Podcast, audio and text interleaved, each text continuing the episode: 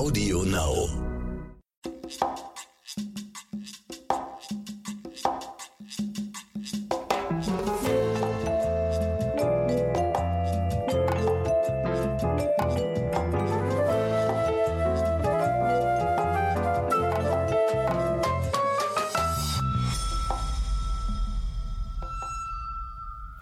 Herzlich willkommen diese Woche bei Crime and the City.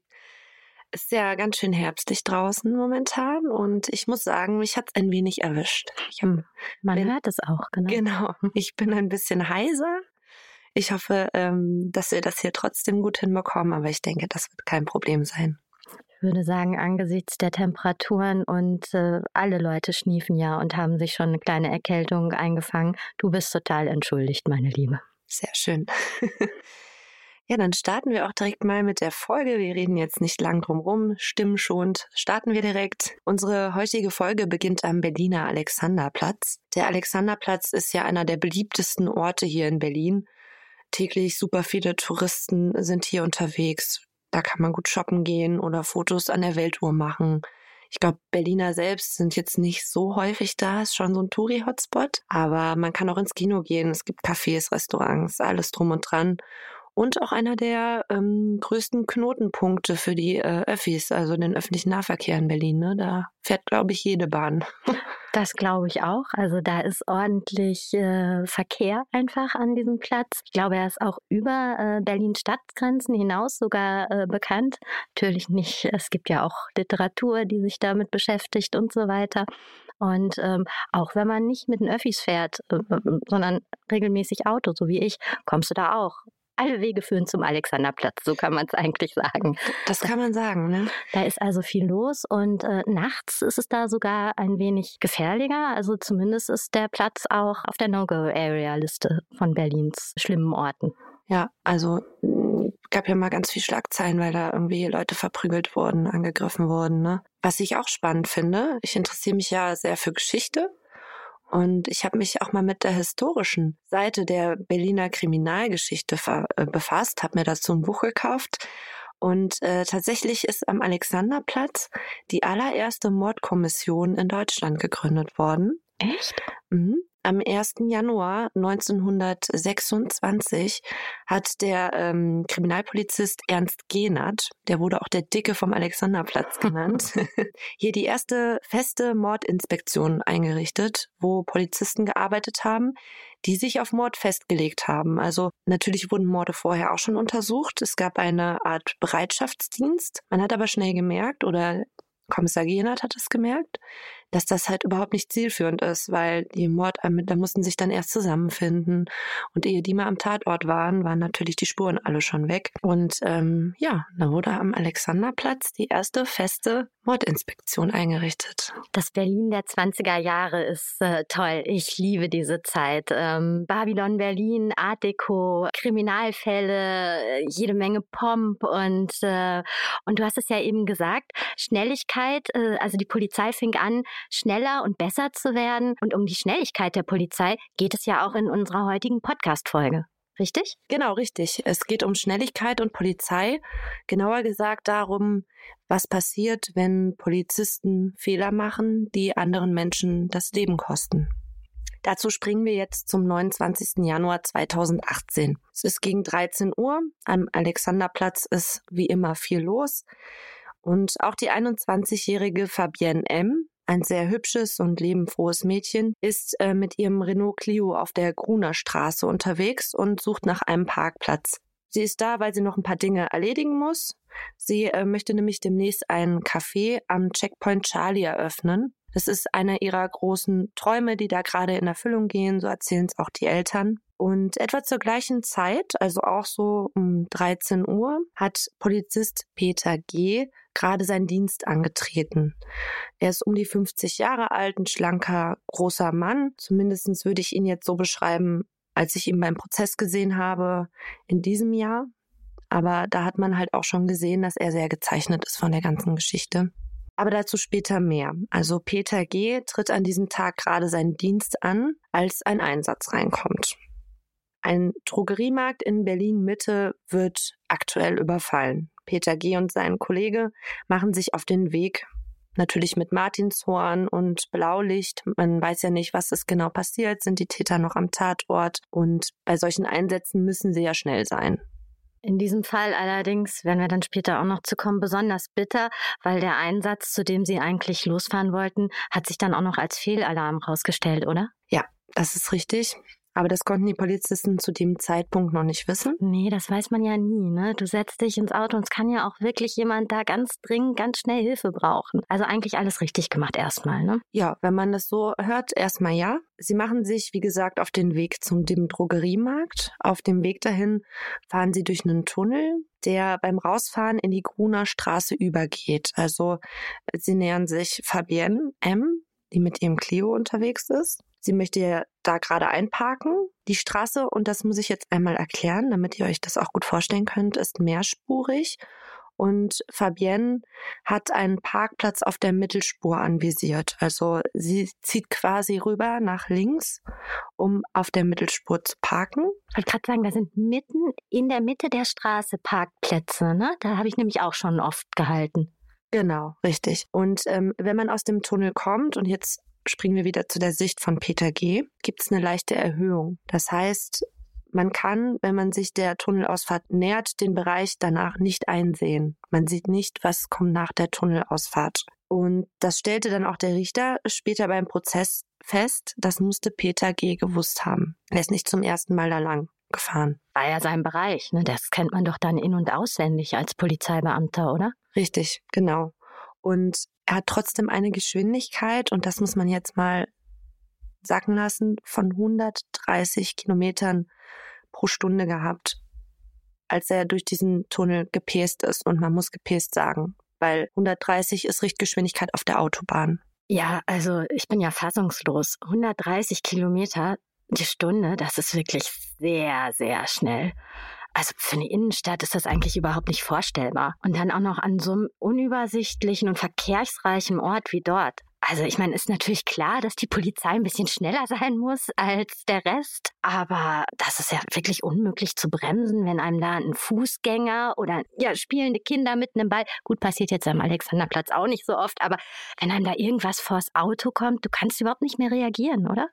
Ja, der Bremsweg verlängert sich halt auch enorm, ne? Und Deswegen muss man auch ganz ehrlich sagen, Fabienne hatte keine Chance. Sie zieht, wie ich eben schon gesagt habe, nach links, um auf dem Mittelstreifen zu parken. Und Peter G., der zuvor noch versucht abzubremsen, als er sie sieht, knallt mit 91 kmh in ihren Clio rein, bohrt sich 60 Zentimeter in den Wagen rein. Und äh, ja, Überlebenschancen hat sie überhaupt gar keine gehabt. Kurz nach 13 Uhr verstirbt sie am Unfallort. Ja, so ein Clio ist natürlich auch ein ganz kleines Auto. Also da bist du ja eh nicht so, äh, so geschützt wie in einem größeren SUV vielleicht. Aber äh, alleine, wenn du das äh, erzählst, dass er sich 60 Zentimeter da noch in dieses Auto gebohrt hat. Also bei mir in der Straße, da werden manchmal Unfallwracks abgestellt, bis die abgeholt werden vom Abschlepper oder so. Ne? Und da steht gerade so eins seit äh, mehreren Wochen schon. Ich fahre da immer dran vorbei. Das sieht auch aus wie eine Ziehharmonika. Da ist auch vorne die Schnauze so zusammengepresst worden durch eine Unfallwucht wohl. Also da äh, frage ich mich auch immer, da wird mir immer ganz schlecht, wenn ich an dem Wrack vorbeifahre, weil ich immer denke, da, da hat bestimmt auch einer den Unfall nicht überlebt. Ja, wir werden euch auch mal ein Foto online stellen bei unserer Seite Crime in the City bei Instagram. Da könnt ihr euch das auch mal angucken. Ähm, aber das ist schon ziemlich schlimm alles. Muss ich auch sagen, das hat mich auch beim Prozess sehr berührt. Die Eltern von Fabienne waren da und hatten an jedem Tag ein Foto von ihrer Tochter dabei. Das haben sie immer aufgestellt, damit Peter G. sieht, wer war Fabienne und dass sie auch zeigen, Fabienne ist bei uns. Und ich habe mich auch mit ihnen unterhalten und man hat einfach gesehen, wie unfassbar sie auch 2021, der Prozess war ja in diesem Jahr, noch mit dem, unter dem Verlust ihrer Tochter leiden. Also ich glaube, das kriegen wir häufig äh, mit in unserem Job den Verlust eines Kindes und vor allen Dingen, wenn es durch einen Unfall oder auch durch einen Mord, das kann man ein Elternteil überhaupt nicht verarbeiten. Ne? Ja, es ist immer dieser Schock, mit dem das dann in eins geht. Ne? Also ähm, nicht, dass es jetzt einfacher ist, jemand durch eine schwere Krankheit zu verlieren oder so, aber du hast zumindest so ein bisschen Gewöhnungszeit an diesen, äh, an die Situation. Es ist von so. heute auf morgen. Dieses ja. passiert von heute auf morgen, wie du gesagt hast. Das, äh, Fabienne wollte da irgendwelche Besorgungen machen, vermutlich zu Hause einfach gesagt, bis gleich. Mhm. Und äh, dann äh, verstirbt sie dort auf der Straße. Also das ist, da rechnet natürlich keiner. Und dann sind die Eltern ja auch meistens und die Angehörigen sehr wütend und dann wird ein Schuldiger gesucht. Man muss irgendwem die Schuld geben, damit man das auch verarbeiten kann, ne? Oder das ist ja häufig die Reaktion dann darauf. Aber ja. dazu kommen wir ja später auch noch. Aber genau, kommen wir jetzt mal wieder auf den Tag äh, zurück hier, äh, als der Unfall sich ereignet hat. Also der Richter hat den ganzen Fall später als komplettes Versagen aller beteiligten Behörden bezeichnet. Wieso? Nach so einem schweren Unfall wird automatisch ein Ermittlungsverfahren eingeleitet. Das heißt, die Polizei kommt zum Unfallort, nimmt Spuren auf, befragt Zeugen und ähm, es ist halt wichtig, dass sich am Ende alles bis ins Detail rekapitulieren lässt, dass man nachvollziehen kann, wie ist es passiert. Und da Peter G. am Unfall beteiligt war, wird er dann auch als beteiligte Person, beziehungsweise, weil er ja in sie hineingekracht ist, als Beschuldigter einer Straftat gesehen. So will es das Gesetz. Das ist jetzt auch nichts Ungewöhnliches. Da kann er auch Polizist sein. Das ist vollkommen egal. Ähm, es sind in dem Fall dann die Polizeikollegen gekommen, um den Unfall aufzunehmen. Die erzählen auch später, ähm, dass Peter G. nach dem Unfall verständlicherweise extrem unter Schock stand. Er ist dann ins Krankenhaus gekommen und da auch durchgecheckt worden.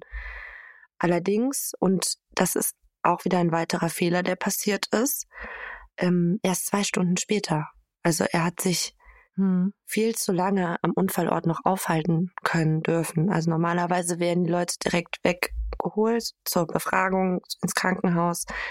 Und er war halt noch da. Und logischerweise haben die Kollegen ihm dann auch, ne, er hat mit den Kollegen vor Ort gesprochen und so. Und das ist eigentlich, das geht eigentlich nicht. Das geht gar nicht. Wenn du oder ich den Unfall verursacht hatten, wären wir sofort äh, weggebracht worden. Genau, richtig.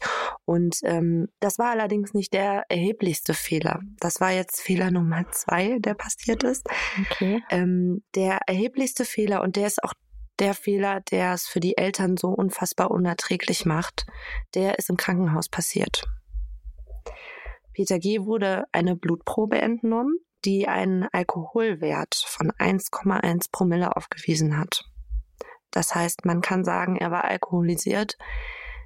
Und die Blutprobe wurde ja zwei Stunden später erst gemacht. Das heißt, er wird auch schon ein bisschen was abgebaut haben. Allerdings ist das auch ein Detail, und das finde ich auch wieder spannend, dass diese Blutprobe und dieser Alkoholwert ist nur ans Licht gekommen, weil eine Krankenschwester einen Tipp gegeben hat.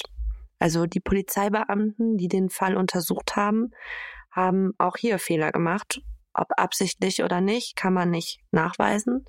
Aber sie hätten zum Beispiel auch noch einen zweiten Test machen müssen. Der wurde auch nicht gemacht. Ja, das hat aber schon einen komischen Beigeschmack, wenn ich das mal sagen darf. Und außerdem finde ich das auch total krass, dass der betrunken war, als der gefahren ist. 130 Stundenkilometer, 13 Uhr mittags und im Dienst.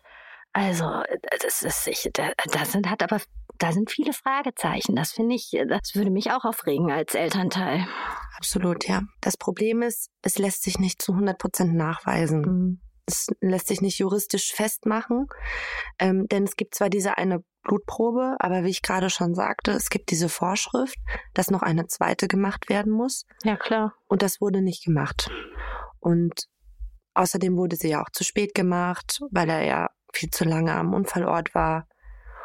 Und die Staatsanwaltschaft hat nach dem Tipp, den es aus dem Krankenhaus gab, dann versucht, die Krankenakte von G zu beschlagnahmen.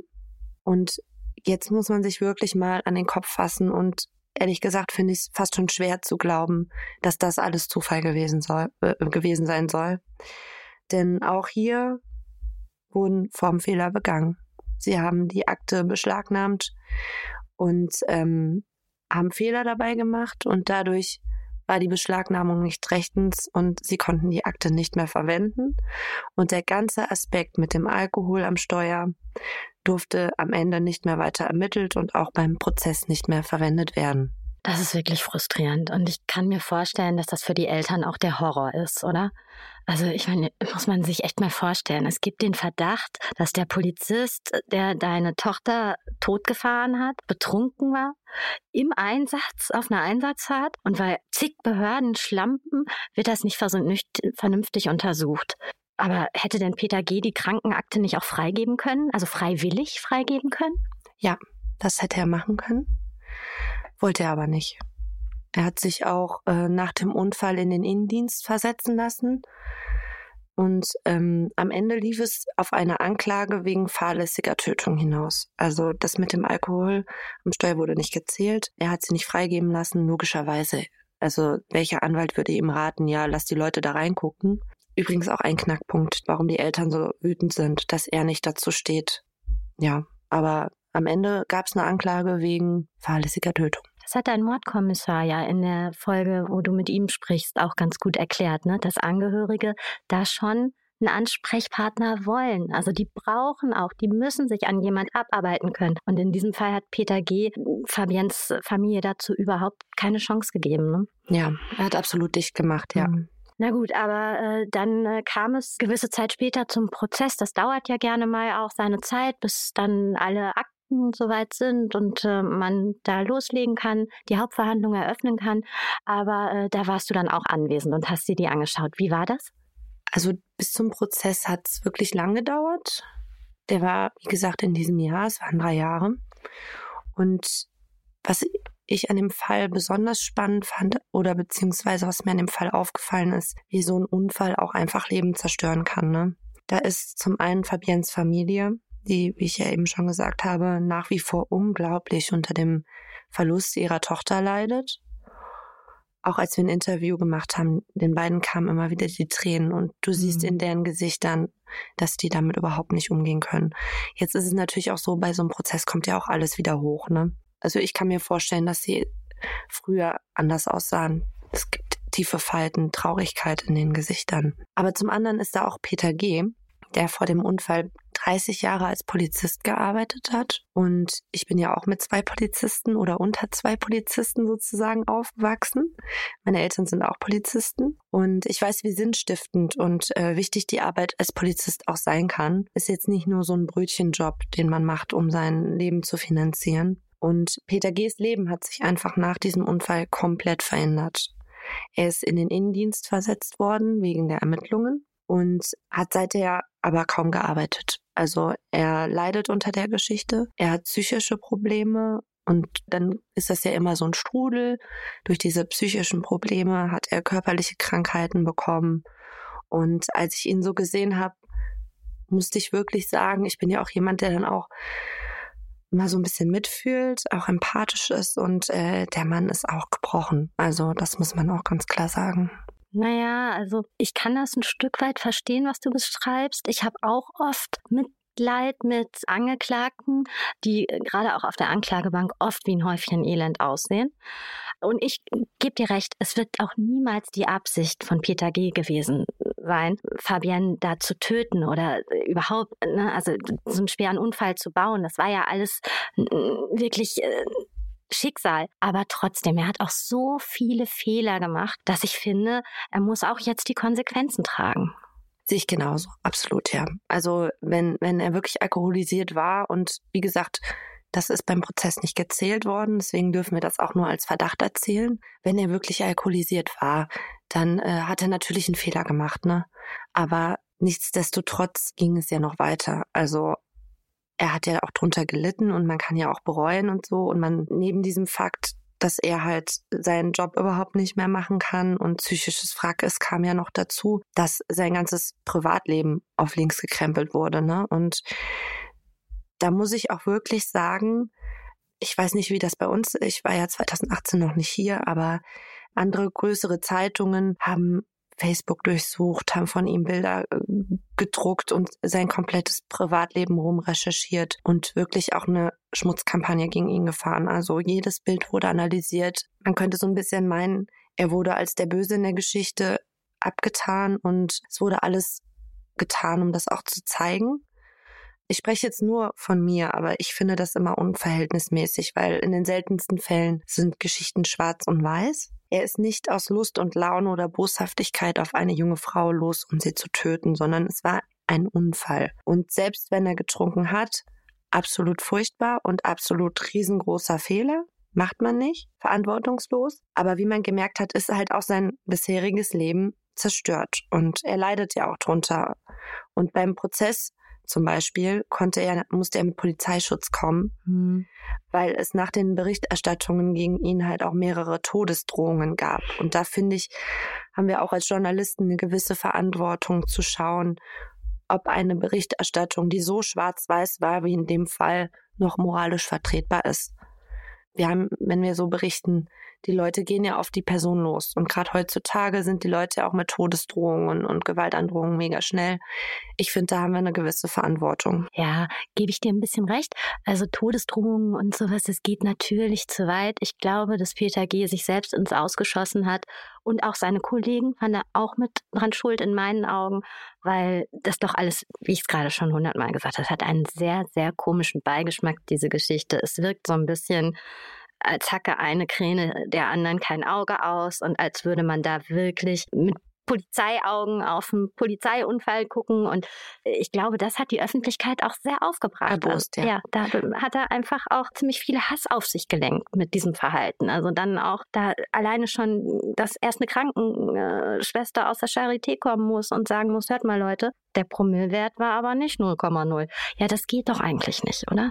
Nee, da sieht man einfach mal wieder, dass die Polizei auch da wieder strukturelle Probleme offenbart mhm. hat. Sie schützen sich gegenseitig, sie haben es irgendwie unter den Tisch gekehrt versucht. Wir dürfen ja nicht sagen, dass es ein Fakt war, aber wenn man sich das anhört, muss man schon sagen, da hat man sich gegenseitig wahrscheinlich geschützt. Das wäre jetzt meine persönliche Einschätzung. Und dass das wütend macht und dass das vor allen Dingen für die Eltern absolut unerträglich ist, kann ich absolut nachvollziehen.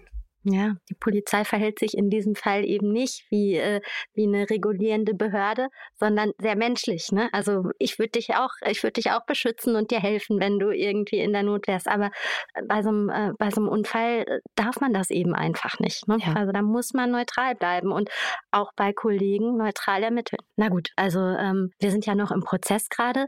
Äh, wie war denn das Urteil eigentlich? Verurteilt wurde Peter G. am Ende zu 14 Monaten auf Bewährung wegen fahrlässiger Tötung. Aber Ruhe ist in dem Fall noch lange nicht. Anfang des Monats ist ein neuer Prozess gestartet, mhm. ein Berufungsprozess.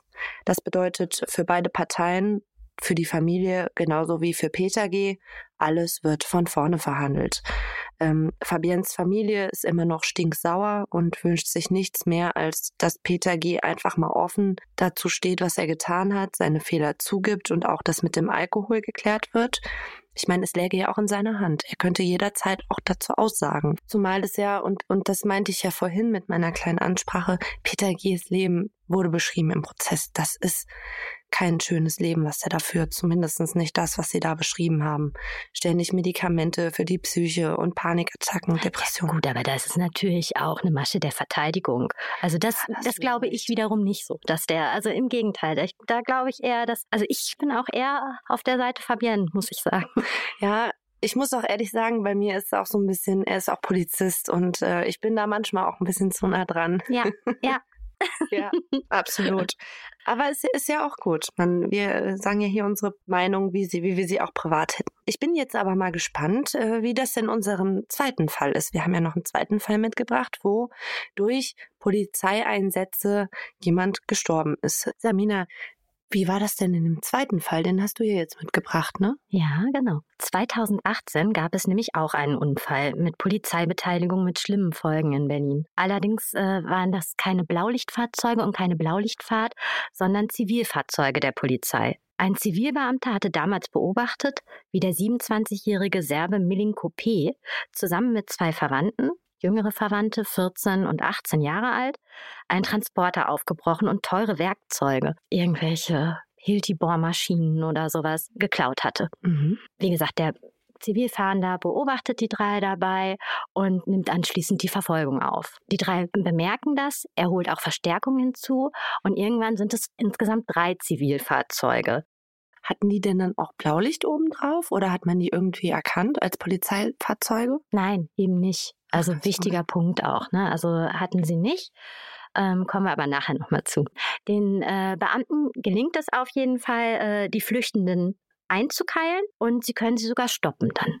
Hm, als ein Beamter dann aber auf den Wagen zugehen will, gibt der Fahrer aus dem Nichts erneut Gas, verletzt den Beamten sogar am Bein und durchbricht die Barriere der Polizeiautos. Also er ist mit voller Wucht durch diese, also die haben sich vorhin aufgestellt ja. und er ist mit voller Wucht äh, durchgefahren, genau. mit Coupé. Mhm. Die Situation war eigentlich so, haben die Beamten es auch vor Gericht hinterher geschildert, dass sie davon ausgegangen sind, dass dieses Auto festgesetzt ist. Ne? Mhm. Und äh, dass der äh, serbische Fahrer dann da so durchdreht und da wirklich noch ausbrechen konnte. Damit hat keiner gerechnet. Mhm.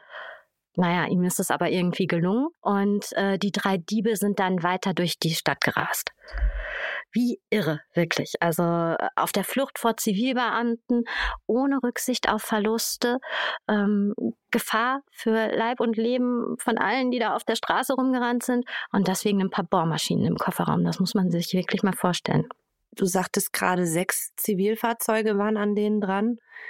Alle Mann rasen durch die Stadt. Das ist ja auch dann wieder so ähnlich wie in unserem ersten Fall heute russisch Roulette, ne? Wenn ein Fußgänger rübergeht, wenn ein Rollerfahrer kommt, wenn jemand abbiegen möchte. Du sagst, die hatten weder Martinshorn noch Blaulicht. Da ist keiner vorgewarnt. Also äh, das finde ich schon sehr, sehr äh, gemeingefährlich. Da kann so ein Auto, wird dann sofort zu einer Waffe auch, ne? Ja, du hast recht. Und es endete ja dann auch schlimm, wie erwartet. Es kommt schließlich zum unvermeidbaren Unfall. Die Flüchtenden rammen ein Pkw ähm, und erwischen dann eine 22-jährige Berlinerin, die ihr Fahrrad über die Straße schiebt. Ganz ordnungsgemäß bei Grün. Bei der jungen Frau handelt es sich um Johanna Hahn. Von ihrer Familie wird die liebevoll Hanni genannt. Sie studierte soziale Arbeit, ist sehr engagiert, musikalisch, weltoffen, tierlieb. Eine wirklich tolle junge Frau, die eigentlich noch viel vor sich hatte. Ja, auch hier eine 22-jährige, ein sehr junges Mädchen, das hier darunter gelitten hat und beziehungsweise Opfer wurde. Der Täter ist ja später wegen Mordes verurteilt worden. Äh, ich gehe mal davon aus, dass sie dann gut den Zusammenstoß nicht überlebt hat. Das ist leider richtig. Äh, auch Johanna oder Hanni ist trotz sofortiger Reanimationsversuche und Notversorgung noch am Unfallort verstorben. Äh, ich habe später mit der Familie gedreht und ihre Mutter hat mir auch im Interview erzählt, wie unwirklich und was für ein Horror das für sie war, als sie mitten in der Nacht den Anruf von der schlimmen Nachricht vom Tod ihrer Tochter erhalten hat. Von dem Unfall gibt es übrigens auch Primärbilder, die wir euch gerne auch bei Instagram zeigen wollen. Ähm, sie machen auch nochmal deutlich, wie heftig dieser Unfall gewesen ist. Also die Straße sieht aus wie ein Trümmerfeld danach. Die Kräfte, die physikalischen Kräfte, die so ein Auto hat, äh, darf man echt nicht unterschätzen. Ne? Nee, das sind wirklich schlimme Bilder. Und trotzdem, das kann man sich kaum vorstellen, wenn ihr die Bilder euch anschaut, hat einer der Täter sogar noch versucht zu flüchten. Und zwar der 27-jährige Milinkope, der Fahrer, versucht tatsächlich noch vor dem Beamten zu fliehen, zu Fuß.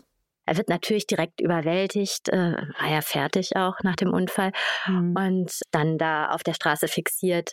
Seine Beifahrer, die 14- und 18-jährigen Verwandten, sind äh, beide schwer verletzt und müssen auch ärztlich behandelt werden. Der 18-jährige verstirbt sogar später im Krankenhaus.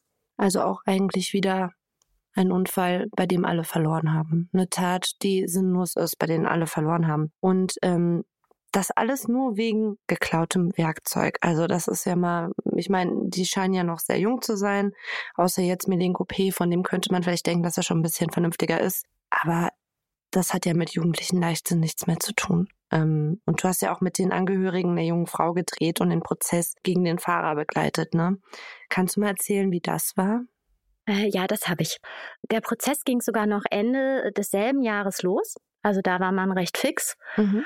Die Anklage lautete unter anderem auf Mord. Und ich spoiler jetzt mal ein bisschen. Hierfür wurde Milinko P. dann schlussendlich auch verurteilt. Also vor Gericht hat der Verteidiger des Fahrers dann auch wirklich alles versucht und äh, wollte nochmal das Beste für ihn rausholen. Sein Anwalt hat wirklich behauptet, dass sein Mandant geglaubt hätte, dass er von der Mafia anstatt von der Polizei verfolgt wurde und wäre deswegen aus Angst um sein eigenes Leib und Leben so gerast. Und äh, das haben sie eben gestützt dadurch, dass die Polizeibeamten ja in Zivilfahrzeugen und nicht mit Blaulicht unterwegs waren und auch nicht uniformiert waren und so einfach nicht erkennbar waren als Polizeibeamte. Ein bisschen kann ich es auch verstehen. Die hatten nicht mal ein Blaulicht. Also irgendwo, woher sollte er wissen, dass das die Polizei ist, aber die ja, aber das ist ja. Passiert ja gerne mal in Berlin, dass die Mafia hinter einem mit sechs Fahrzeugen herrast oder was. Also das ist ja wirklich so eine blöde Ausrede. Und Absolut. Dass sie vorher da äh, das Fahrzeug aufgebrochen haben und die Bohrmaschinen geklaut, das haben sie kurz vergessen oder was? Also ja. naja,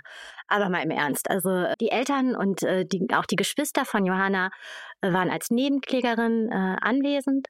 Die Mama sogar jeden Prozesstag. Äh, und äh, die haben sich von keinem Geringeren als von Anwalt Urgestein Gregor Gysi vertreten lassen. Ja, und äh, das brauche ich dir jetzt nicht sagen, der kann halt reden. Ne? Und der hat auch wirklich vor Gericht richtig äh, auf den Tisch gehauen und äh, deutlich klargestellt, dass es die halsbrecherische Fahrweise des Angeklagten war, die Johanna das Leben gekostet hat. Und äh, dem Angeklagten selbst war nur seine eigene Flucht wichtig. Diesen, den Tod der 22-Jährigen hat er deswegen billigend in Kauf genommen, nur um seine eigene Straftat, nämlich den Diebstahl der Bohrmaschinen da, zu verdecken. Mhm. Der Richter hat das auch absolut ähnlich gesehen und äh, Milinko P. dann zu einer lebenslangen Haftstrafe wegen Mordes in zwei Fällen und versuchten Mordes in drei Fällen verurteilt. Als Mordmerkmale wurden angeführt oder wurden ihm zur Last gelegt die Verdeckung einer Straftat, Heimtücke und auch noch äh, gemeingefährliche Mittel. Milinko P. saß übrigens äh, ganz alleine auf der Anklagebank. Seine beiden Mittäter wurden nicht zur Rechenschaft gezogen. Der eine ist verstorben und der andere zu jung. Wie hat denn Milinko P. auf dich gewirkt? Naja, ich glaube, also er hat das irgendwie gar nicht verstanden, was er da genau angerichtet hat. Sein Anwalt hat versucht, sein Verhalten als Kurzschlussreaktion darzustellen. Aber ich finde, das und das habe ich damals auch schon gedacht, das passt irgendwie nicht so ganz. Tja, Milinko P., 27-jähriger Serbe, ist ohne Bildung, aber auch ohne Vorstrafen, muss man sagen. Und äh, im Prozess da wirkt er auch sehr überwältigt. Also er hat immer wieder geweint und eigentlich auch nur nach unten geguckt. Also er hatte überhaupt keinen festen Blick mehr oder so, war so seelenlos irgendwie. Also absolut kein Großkaliber.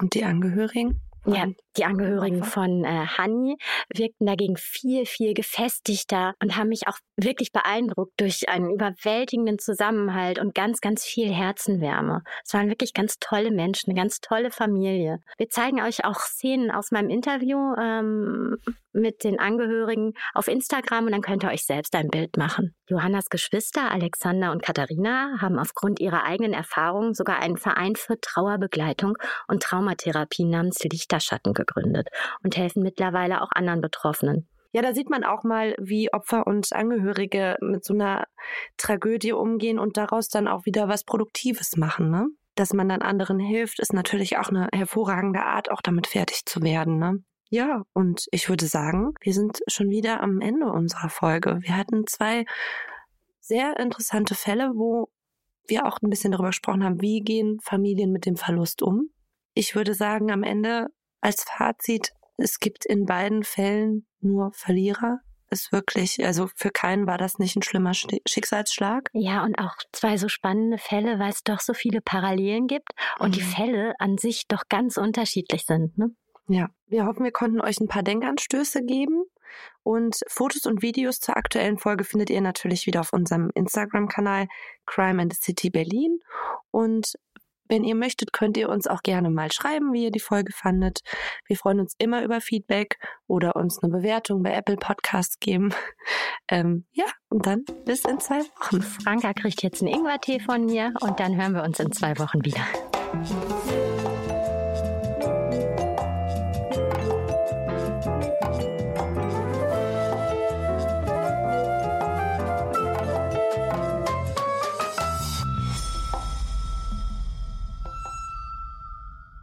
Ja, das war's jetzt mit Crime in the City für diese Woche. Damit ihr bis zur nächsten Woche gut überbrücken könnt, hört doch mal in diesen Podcast rein. Das ist ein Wespennest, das kann man sich überhaupt nicht vorstellen. Egal, es ist wie wenn man, wie wenn man in den Keller geht und nicht nur eine Leiche findet. Am 19. Juni 2020 verschwindet Jan Marschalek. Er türmt Hals über Kopf. Im Privatjet von München über Wien nach Minsk. Zurück lässt der Manager einen Scherbenhaufen namens Wirecard. Dann dieser Marschalek, der Vollbetrüger war. Während seine Kollegen verhaftet werden, macht sich Interpol auf die Suche nach ihm.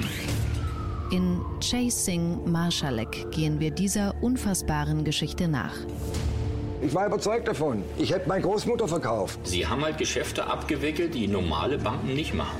Bis es im Sommer 2020 knallte. Ich bin Bettina Weiguni, Journalistin und Buchautorin. Mit einem Team von Investigativreporterinnen bin ich seit neun Monaten auf der Suche nach Jan Maschalek und dem verschwundenen Schatz. Es geht um seine Verbindungen zu Mafia und Geheimdiensten und einen seltsamen Tod in Manila. Ein undurchsichtiger Typ, ein Phantom. Ich hätte gedacht, vielleicht ist ein Waffenhändler. Ist er nur ein charmanter Hochstapler? Er hatte diese sexy, machtvolle Aura. Oder ein eiskalter Milliardenabzocker? Das ist unvorstellbar, was hier abgegangen ist. Das macht sprachlos. Das ist noch untertrieben. Das ist kriminell. Und die Frage ist, warum blieb der Betrug so lange unentdeckt? Gab es Rückendeckung von ganz oben? Und wo ist der Mann, der vieles aufklären könnte? Ich vermute, der ist von Russland und lässt sich komplett umoperieren und ist ein neuer Mensch danach.